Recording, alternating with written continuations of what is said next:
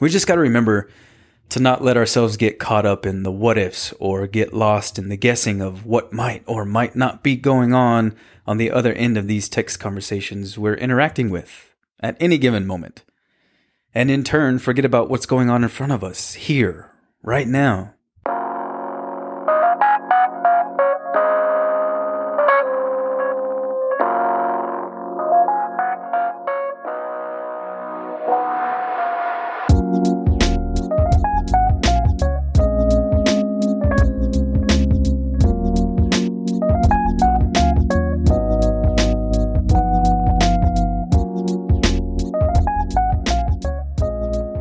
What is cooking? Good looking. I am so happy you're here. Thanks for joining me here at Donations.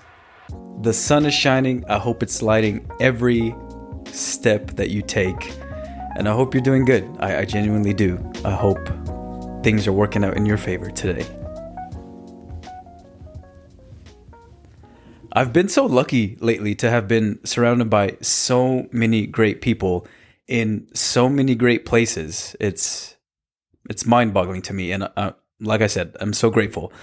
You know, it's been people and places that have inspired me and have brought me to some very eye-opening realizations, which is my favorite thing. And whether these people have realized it or not, they've genuinely offered me very hefty lessons to keep in my back pocket, including a couple of weekends ago when some friends and I drove over to Austin for the Austin City Limits Music Festival. We got there a day before the festival started, and we have a couple of friends that live there.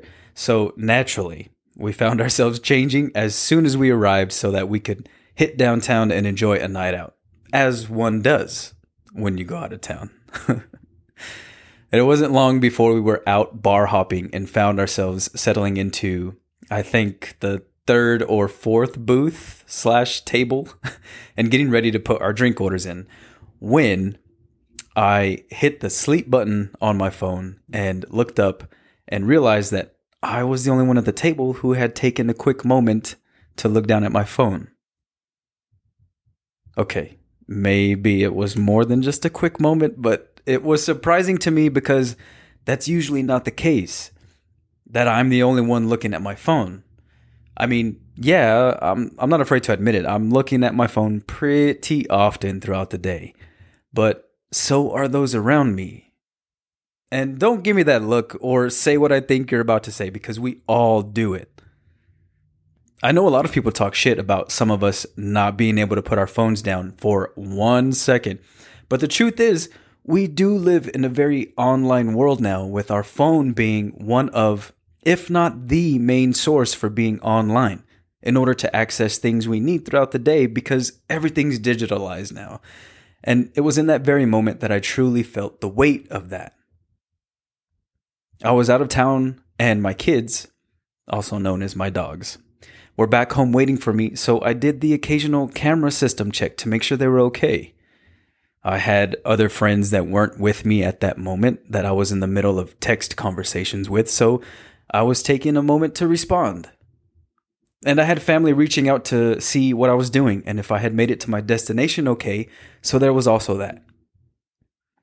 And when I had all that taken care of and looked up to see everyone else living in the moment, it made me realize how sometimes those relationships and friendships and connections that we're intentionally maintaining through our phones can sometimes feel like they deserve just as much of a response as the conversations and connections that were going on in that booth that we were all in, in that moment, in that real world. Which, I mean, of course they do, especially if building them up is important to us, but it felt even heavier than that. It felt almost like a sense of obligation to continue responding to those friendships and connections that were only available online for that moment as if they were going on right in front of me, as if they were a moment in time that I wouldn't get back to, just like being in that booth was. And it felt like if I put my phone away for too long, that that moment would be gone and hard to get back. And with that in mind, it can sometimes feel like everything offline has to be put on hold for a second.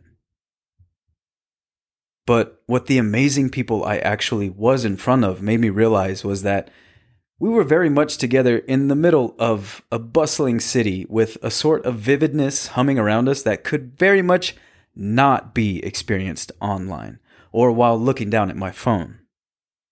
They showed me what held the most weight in this equation, and that's presence. They helped me put into a new perspective how many times we're sharing music through our phones or sending a funny TikTok or sending a selfie of our outfit of the day. And the amount of distance between us and those that we're sending those things to, but how in those instances we're only hearing and experiencing the song or the laughter from the video on our end, and how those things are great when there very much is distance between us and we have no other choice, right? But how meaningful the weight of the music and the laughter and the photos being taken around us are when we put our phones down and look up. Are those text conversations just as worthy as the conversations being had in person? Absolutely. Otherwise, we wouldn't be engaging in them, right? We just got to remember to not let ourselves get caught up in the what ifs or get lost in the guessing of what might or might not be going on on the other end of these text conversations we're interacting with at any given moment and in turn forget about what's going on in front of us here, right now. And in relation to that, think about how many times have we been venting to our friends and we know they're listening because they've been responding and putting in their two cents every now and then and offering up their opinion and some advice, right? But then their phone goes off with a notification alert and there they go reaching for it. And it just derails the whole vibe. And we do the same things too sometimes so we know it's not being done intentionally to cut us off, but it's still a heavy feeling. And this isn't all to say that phones are horrible and we should put them down and never pick them back up again because I'm sure you'll see me pick mine back up the minute I'm done recording this episode. But it's just to say to be weary of the times we think our phone can help us capture the moment, but really maybe ends up ruining the moment. Or how a harmless glance at the screen can sometimes get in the way of a connection going on right in front of us. Or the times we take a moment to send a quick message and end up sending the wrong message to those around us. And what all of this made me realize, and what it just goes to show exactly, is how many directions we're pushed and pulled into on a daily basis, and how important it is, I think, to be able to center ourselves and learn how to balance and distribute the importance throughout in a way that allows us to be as present as possible.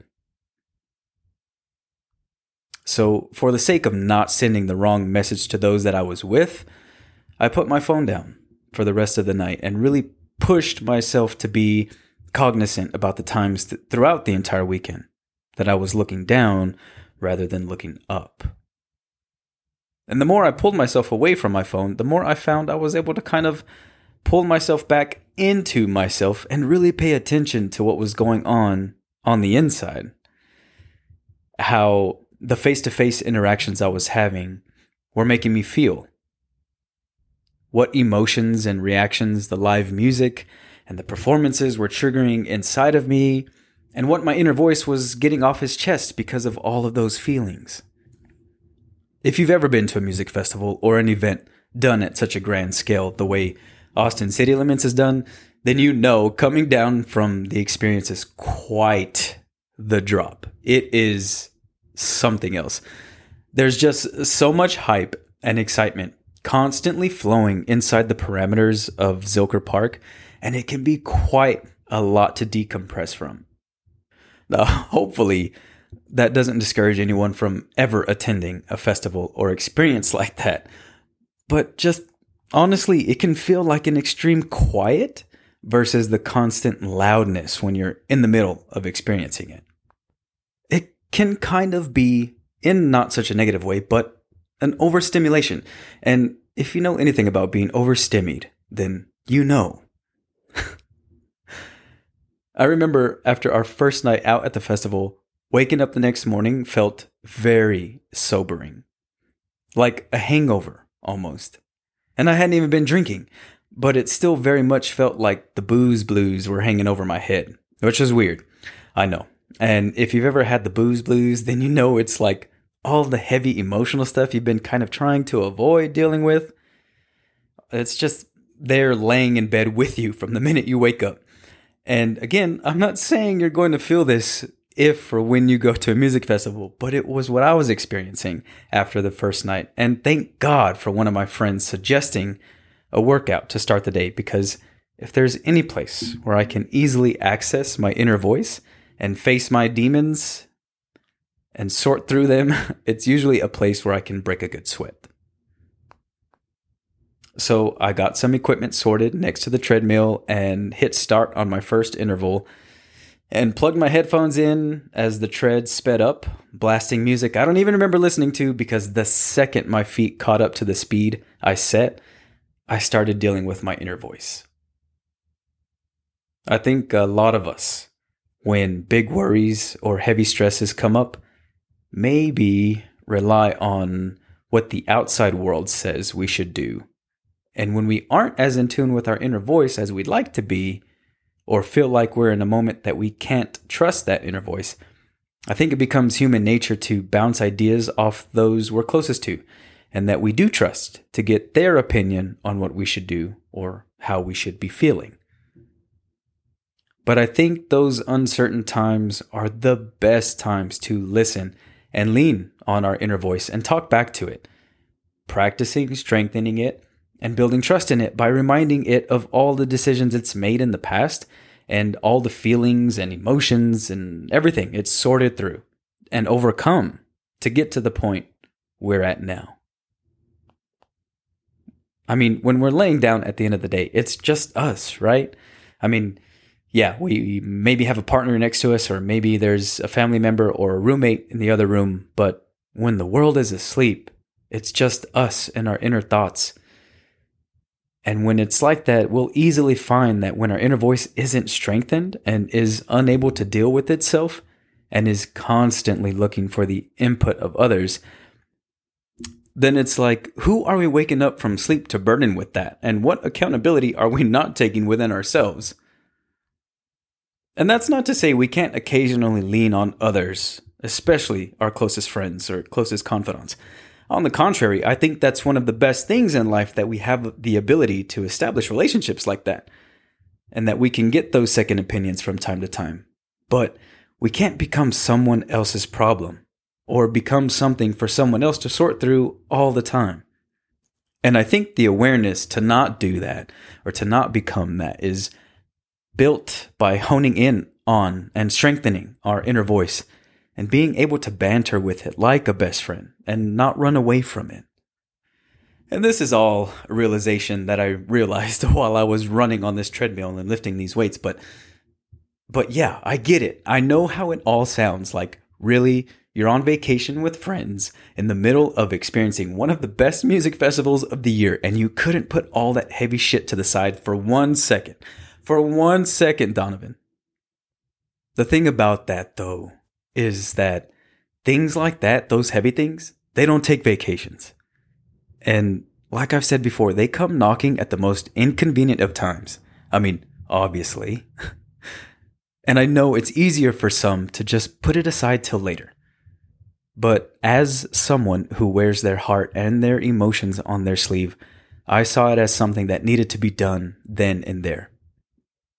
So I worked out and worked through it and I felt so much lighter and energized and was able to experience the rest of that day with my heart wide open. And honestly, it's a day I'll never forget. Hell, it's an entire weekend I'll never forget, to be honest, even with all this heavy stuff. It was like this giant cake with like a thousand cherries on top because I would never be able to pick just one, but one of those cherries specifically was kicking up the dirt on a very spiritual Sunday night with Mumford and Sons. They were playing all of their best stuff right off the bat, and it literally lifted me up and transported me to a time 12 years ago that I had seen them last. A friend and I drove down to the good old Marfa, Texas to see them and Edward Sharpe, I think it was, and the Magnetic Zeros. And we kicked up the dirt there too And it was all really such a heart feeling experience and felt so special to be standing with some of the most amazing people in my life right now in Austin that weekend, dancing to Little Lion Man, remembering the last time I had done that in Marfa with a very special person in my life back then. It was such a full circle moment if I did a good enough job explaining that and you were able to follow it. But as if the lyrics of Little Lion Man weren't enough, by the way, if you haven't listened to that song in a while, listen to it. And if you have, listen again. The lyrics hit different this later on in life. But the song, the experience, the whole thing really put into a very clear perspective just how true the phrase, some people come into your life for a season, is. And believe me when I say, I've always hated that phrase because it's always been hard for me to accept that some people are, in fact, seasonal. Meaning, soon enough, the weather will change and they won't be around anymore. I mean, come on. How can someone mean so much to me, honestly, and make it seem as if I mean so much to them? On whatever level our relationship or friendship is on, to only be meant to be around temporarily and not for the rest of our lives. And honestly, what I've come to realize for how many times that's happened is that there's just no getting around it, unfortunately. But there is a way to honor it. Change is inevitable, right? And as we get older, we grow, not only physically, but mentally and spiritually too, especially and we evolve, and we can't all evolve at the same time and place or at the same rate. So, to honor whichever relationships or friendships may be seasonal, we've got to lean into them when they're happening, even if that means hoping for forever to then later be disappointed. And we learn and teach each other, and we make each other better at every chance we get.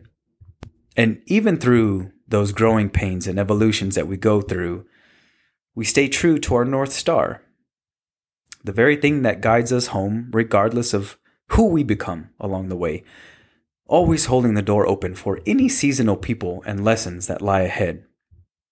Never being spiteful or holding a grudge for the ones that have passed and the times that have gone wrong or didn't go our way, and by not being resentful anytime we're done wrong, and taking accountability for any wrongdoing we've done, and always being grateful and humble. And I think in doing that, we leave behind no question as to the kind of person we are.